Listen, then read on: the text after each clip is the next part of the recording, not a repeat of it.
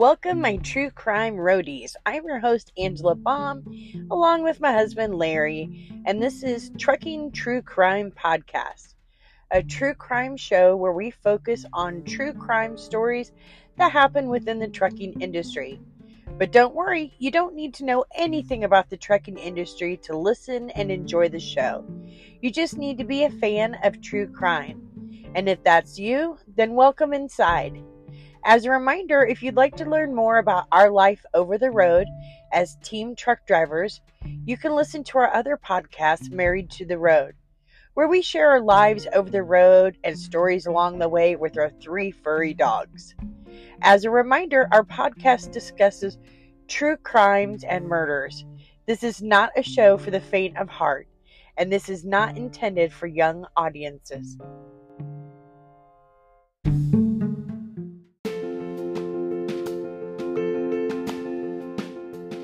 Have you ever been interested about what all it takes to be a truck driver out here, delivering the goods all across America? Or more importantly, what is it like being a team trucker out here with your significant other 24 hours a day in a small confined space, working together, eating together, sleeping together, you name it? If you've ever been curious about the trucking industry, please listen to Larry and I's other podcast, Married to the Road. Again, that's married, the number two, the road. Please be sure to give it a listen today and don't forget to hit that follow button. Welcome back, all my trucking true crime fans. I'm so thrilled you decided to join us. I am your host, Angela Baum. I'm a full time truck driver with a passion for true crime. So I decided to put my two loves together to create this podcast, Trucking True Crime Podcast. Before we get on with today's case, if you could please give us a five star rating wherever you're listening to our podcast at. Also, leave us a review, it really helps us with our ratings. Please also be sure to visit us on Facebook, Instagram, and TikTok. You'll find us on TikTok where I give lots of trucking news stories throughout the week. So today we're going to be discussing the story of truck driver Adam Leroy Lane. So Adam was born on August 6, 1964 in Jonesville, North Carolina. Now, not a lot is known about his early childhood, but what I did learn was that he dropped out of high school around the age of 17 years old. Friends that knew him way back then said that he had a short fuse and a big temper. And he was the type of kid that felt that he was superior to everyone within his school. Adam was known throughout his community for having a reputation of thinking that any woman was beneath him, including his own mother. Adam was a misogynist who believed and behaved in a domineering and controlling manner towards others, and it seemed that it was both towards men and women alike. Family and friends said that from an early age, Adam was known to talk down to his mother. He was known to scream and yell at her even while they were in public. What I tried to find out, but I was unsuccessful at, is whether this was a pattern that he had learned from his father. I really couldn't find out any good information about whether or not his father was even in his life, sadly. But when I was studying his case, it just seemed to me that when it comes to hatred towards a woman, and especially your own mother, and especially at such an early age as Adam started showing this behavior, this is usually a learned behavior. In his early years out of high school, he worked many odd jobs finally landing a job at a chicken factory plant where he was processing chickens. Co-workers said while he was a hard worker, he was a man that had a very short fuse with both men and women. He was very well known among the staff to be completely argumentative and over just about anything. In 1988, Adam had walked into a nightclub.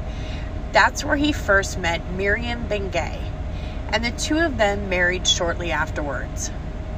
Now, Miriam claimed that Adam was only physically abusive to her on one occasion, but he was verbally abusive to her almost on a daily basis. She also claimed after only a year of marriage that she began to catch Adam cheating on her with a variety of women. Miriam also claimed that she had witnessed several times where he would verbally attack his own mother, both in public and in private. Five years later, in 1993, the two of them finally decided to get a divorce, and the two of them never did have any children together. Shortly after this is when Adam decided to get his CDL and become a long haul truck driver. Initially, he would deliver furniture to California and then bring hauls of produce back to the East Coast for a trucking company called Smith Trucking. Former employees of Adams there said that he was not a very social person, and again, they said the same thing that so many other people had said that he had a short fuse and he was a very argumentative person, which seems to be a theme that follows Adam throughout his life. It was sometime after becoming a truck driver that Adam Leroy Lane first became obsessed with a horror film called Hunting Humans. Now, this film was currently filmed in 2002. The film is a horror flick and it's about a normal mor- mortgage broker who decides that his life is really boring and he decides that he wants to become a serial killer. So he decides to become a serial killer by learning his victims' routines, following them, and learning their behaviors. By doing so, he feels like he is hunting his prey, which are humans. Adam became so obsessed with this movie that he would watch this over and over again, even to the point of carrying a laptop in his truck so he could watch this movie while over the road. It was shortly after that, in the summer of 2007, that Adam decided to put his dreams of becoming a serial killer just like in the movie Hunting Humans, into his own reality. In the early hours of July 13th, around 2 a.m., a housewife named Darlene Ewald, who was 42 years of old, was on her back patio in a deep conversation with a good, close family friend of hers. She was sitting out there enjoying the night air, having a glass of wine, and the two of them had been laughing and joking for a while. Now, at this point, Darlene's husband Todd just laughed as he watched her out there on the phone as he stood in the sliding door. He was watching her in deep conversation with a good male friend of hers. He knew that his wife Darlene well enough to know that this conversation would probably go on for several more hours. So Todd decided that he was tired and needed to go to bed. So he went out to the patio to kiss his wife Darlene and told her that he was going to go ahead and head up to bed for the night and that he would just see her when she got done with her phone conversation. During her conversation with her good friend, the call suddenly got interrupted. When on the other end, the male companion she was talking to heard a loud noise and then some muffling, and the line went dead. Now, the gentleman that Darlene had been talking to immediately got worried. He didn't know if she maybe fallen or hit her head or she was injured or what exactly happened. He told his wife what was going on and then he kept trying to call her back, but all of his calls to her cell phone went unanswered. Not knowing what to do, he turned to his wife for advice. And also, he wanted to make sure that he wasn't overreacting to what he'd just heard on the phone. But the two of them decided that it was best to head over to Darlene's house to check on her and make sure that she was okay. When the two of them arrived, they knew that Darlene had been sitting out on her back patio. So the two of them went through the fence, walked over to the back patio, and that's when they discovered their shock and horror. There in her chair on the back patio was Darlene. Darlene was dead. She appeared to have suffered a deep, lacerating neck wound. Now, Todd, her husband, who had gone to bed just earlier that, out, that night, just a few hours earlier, was suddenly awoke to several men in his room. Now, these men had flashlights in their hands. They were screaming at him to get up and to put his hands up in the air. As he was startled to wake, he looked up to see these men pointing guns at him. That's when he realized, realized that these were police officers. The police officers asked Todd if his son was in the home with them, to which Todd replied yes. At that point, the police went into his son's bedroom, woke his son up the exact same way, and took both Todd and his son downstairs to the kitchen, both of them handcuffed behind their back. Now, the first thing Todd saw when he started to come into the kitchen was on the counter was his wife's keys and cell phone. So this didn't make any sense to him. He was there, his son was there, but he didn't see his wife anywhere, yet her cell phone and her wallet was on the counter. So Todd turned to his son and told him, There's something wrong here because your mom would never leave without having her wallet and her cell phone. Off to the side, out of his peripheral vision, Todd saw some flash photography going off in his backyard. Now, at this point, Todd and Todd's son had no idea what had happened. All they knew is they were in the kitchen, they'd been woken up in the middle of the night, it was still dark out, and there was some type of flash photography going off in his backyard. To say they were scared is an understatement. It was not until about three hours later that he finally was told that his wife Darlene had been murdered in their backyard. As in most investigations, when someone is killed, the first thing the police always do is immediately look at the family members. So, as soon as Todd and his son were in the line of fire as possible suspects in Darlene's murder, and no matter how many times they tried to deny that they had anything to do with Darlene's murder, they were still the key suspects in this case. Adam's second victim was a lady named Patricia Brooks. Now, Patricia Brooks was a single mom who lived in her duplex with her daughter and her mom. On this particular evening, her daughter and her mom were both asleep soundly upstairs. That night, Patricia had gotten home kind of late, wound up turning on some TV, and fell asleep on the couch, like so many of us do. Around 2:05 in the morning, she was startled awake by something that she said felt like a stabbing pain in her right shoulder blade. When she opened her eyes, she saw what she described as a larger man with a pot belly, dressed all in black, with what she described as a prison guard's outfit on. The intruder, which we now know was Adam Leroy Lane, did not even try to disguise his face at all. He had no mask on his face to try to hide his identity. She claimed that Adam cut her from her right shoulder blade and across her throat. Immediately after he cut her, startled, she immediately grabbed her neck to try to stop the bleeding that was coming out of her neck and then sat down on the couch to try to catch her breath. As she sat down, she saw out of her side view Adam slowly walk out her back door. After a few minutes and trying to gasp for air, she finally hollered loud enough upstairs to wake up her daughter and her mother so they could assist her in getting her into the hospital to get some help. Luckily, Patricia did survive this vicious attack on her. Now, in the late night hours of July 29th of 2007, off of Route 78 in Bloomsburg, New Jersey, would become Adam's third victim. So Adam decided to park his truck off of Route 78 in Bloomsburg, New Jersey at a truck stop. Then he decided to take a late night walk as he wandered through a neighboring subdivision. During his walk, he was going from house to house.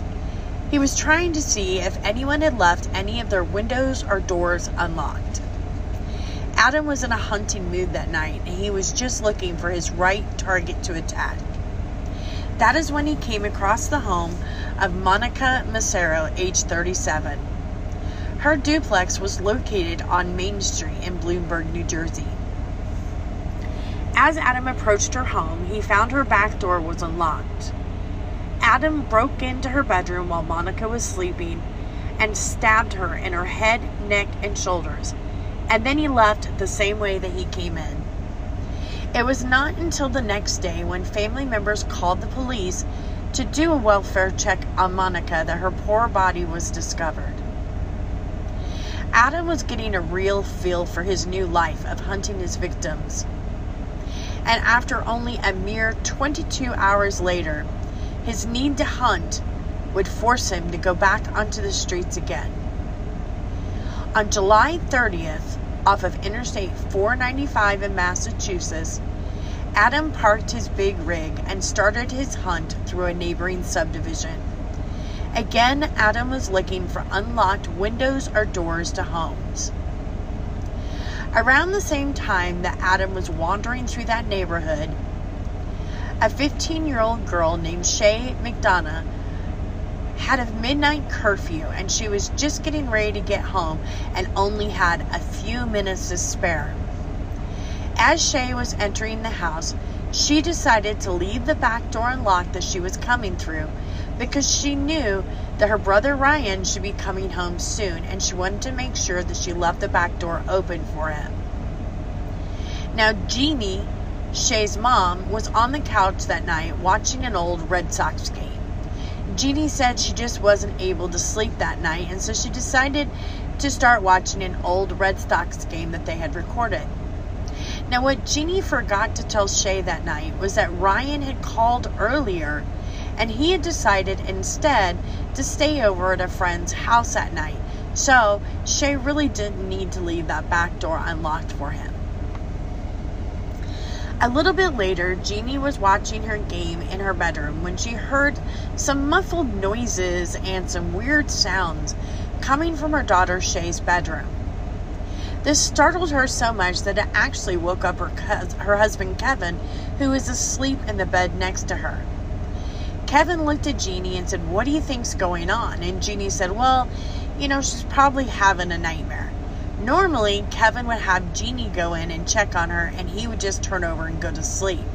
But that night, something told him that he should go in and check on Shay himself. And he figured in the same time, he would grab himself a glass of water. At that same moment, Shay was being woke up in her bed to a hard and cold object against her neck. It was Adam, dressed head to toe in all black. This time, Adam wore a face mask on its face. He told Shay not to say a word or he was going to kill her. But Shay, being a smart 15 year old girl, knew that in the very next room her parents were right there, and she knew that she had to fight in order to survive and in order for her parents to hear her. Shay began to hit and punch Adam, which was the muffled noises that her mom Jeannie heard. Just then, her dad Kevin ran into the room and saw Adam, all dressed in black with a knife in his hand, leaning over his daughter in a fight. At that point, Kevin yelled at Adam and said, Who are you? Adam immediately began to go after Kevin and now Jeannie. This was taking away his attention from Shay. Kevin yelled at Shay to run downstairs and to call 911 and to let them know what was going on. Now the battle between Kevin and Adam was on, as the two were wrestling and fighting each other.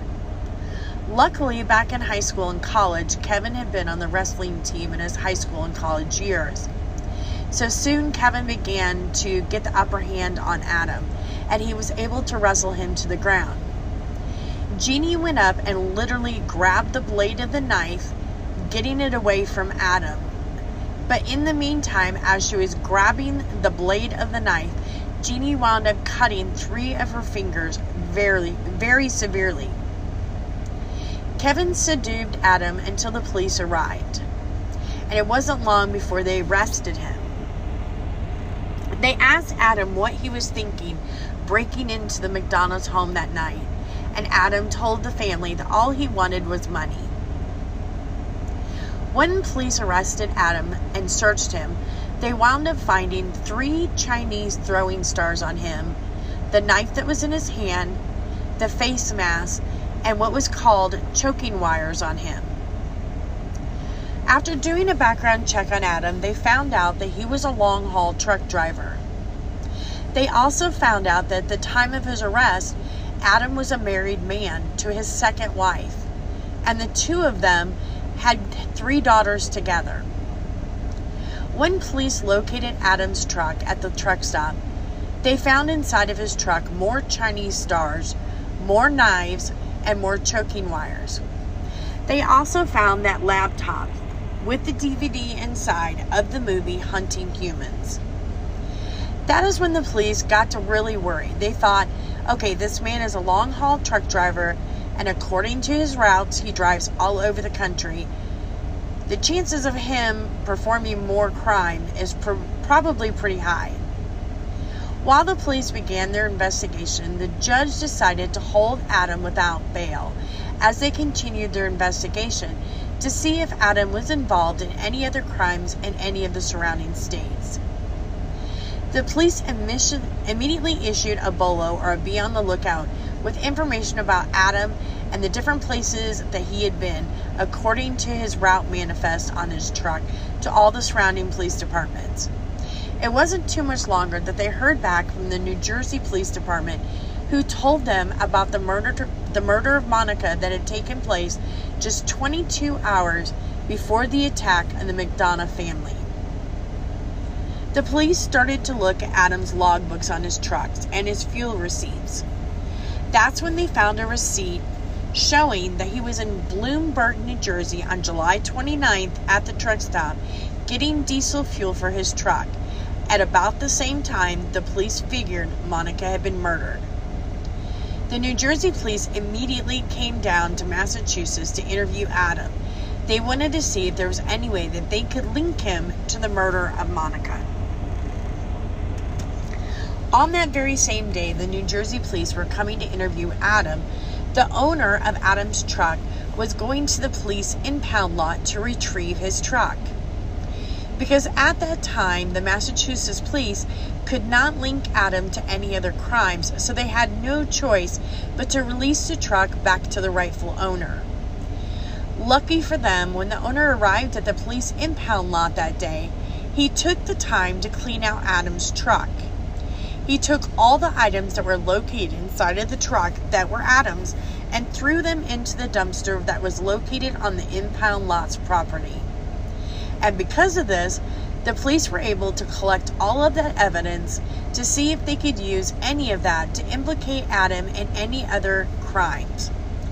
The police began gathering items like clothing and some of the knives, hoping that they could find DNA evidence to link him to other crimes and they sent this off for DNA testing. Now, the New Jersey police got to the police station to interview Adam. At that point, the Massachusetts police told them that they were having no luck in getting Adam to talk. He didn't want to talk at all about anything having to do with the, attack, with the attack on the McDonough family. Matter of fact, the police officer said, You probably will not be in there for long. He just doesn't want to talk. So the Massachusetts police officers grabbed a cup of coffee and sat outside the interrogation room, fully expecting that the New Jersey police would come out in just a few minutes after Adam refused to talk to him. But after an hour or two, the Massachusetts police realized that Adam was talking. Not even that, he was wanting to talk. It was like he was wanting to clear his conscience. After a few hours of everybody just kind of getting to know themselves and shooting the bullshit, it was, and at that point, knowing that the police really had no DNA or physical evidence to truly try tie Adam to anything other than that, all they had was this interview. After several hours, Adam finally confessed to killing Monica and how he killed her as she was sleeping in her bed. Now, he claims that he did not kill Monica for any sexual satisf- satisfaction. He claimed that the reason they killed her was that he just simply wanted to feel what it felt like to kill another woman. Throughout the interview, he just kept saying, I love my wife. I would never cheat on my wife. That's not why I killed her. Several weeks later, they finally got the DNA results back from the lab. The DNA results came back from the knives that they had collected from Adam's truck. Not only did they find Monica's blood on one of the knives that were inside of his truck, but they also discovered Darlene's blood on another knife as well, thus eliminating Todd and his son as suspects in Darlene's murder. Adam went on to be charged in three states with the, with the crimes up above. He was charged in New Jersey, Pennsylvania, and Massachusetts. He was sentenced to 25 to 30 years in Massachusetts for the brutal attack against the McDonough family. By pleading guilty in this case, he avoided the death penalty and also try, having to make 15 year old Shay be forced to testify against him. In New Jersey, he was sentenced to 50 years for the murder, for the murder of Monica Massaro. And in Pennsylvania, he pleaded guilty to the attack on Patricia Brooks and was given 10 to 20 years for aggravated assault. And for the murder of Darlene Ewald, he was given life in prison. Adam is currently serving his prison sentence at the Fayette Prison in Pennsylvania. One of the awesome things about this tragedy with Adam is that this tragedy brought together the families of the Ewalds and the McDonoughs. They were together during all the trials, supporting each other, and the two families have become extremely close over the years, even to the point where they have each other on speed dial. They'll call each other including the kids, whenever they just need somebody to talk to. Jeannie McDon went on to write a book about their tragedy and everything that happened. The book is called Caught in the Act A Courageous Family's Fight to Save Their Daughter from a Serial Killer. I want to thank you so much for listening to our latest true crime podcast. I can't do it without support from you guys, and I truly appreciate it. If you haven't had a chance yet, please be sure to give us a five star rating. And don't forget to join us back here next week while I bring you the latest edition of our latest podcast of Trucking True Crime Podcast. And as always, be safe, my roadies.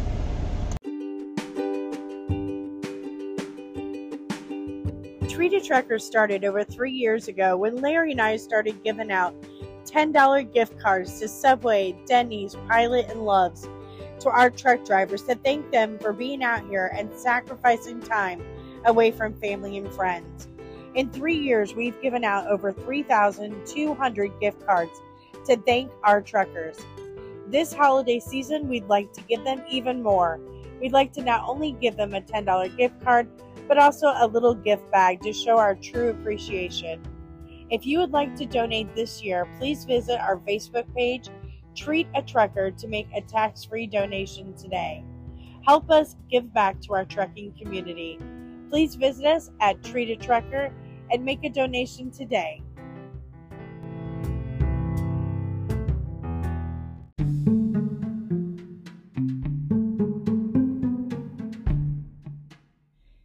You so much, my true crime roadies, for giving our podcast a listen. We really appreciate you listening to our Trucking True Crime podcast. If you enjoyed our podcast, please be sure to visit our Instagram page or our TikTok page, also Trucking True Crime Podcast. And don't forget that you can visit our Facebook page as well. Again, Trucking True Crime Podcast. Be sure to like, share, and follow, and be sure to share out our podcast to all your friends. We'll be back here next week with another great episode. Thank you so much, my true crime roadies. Be safe out there.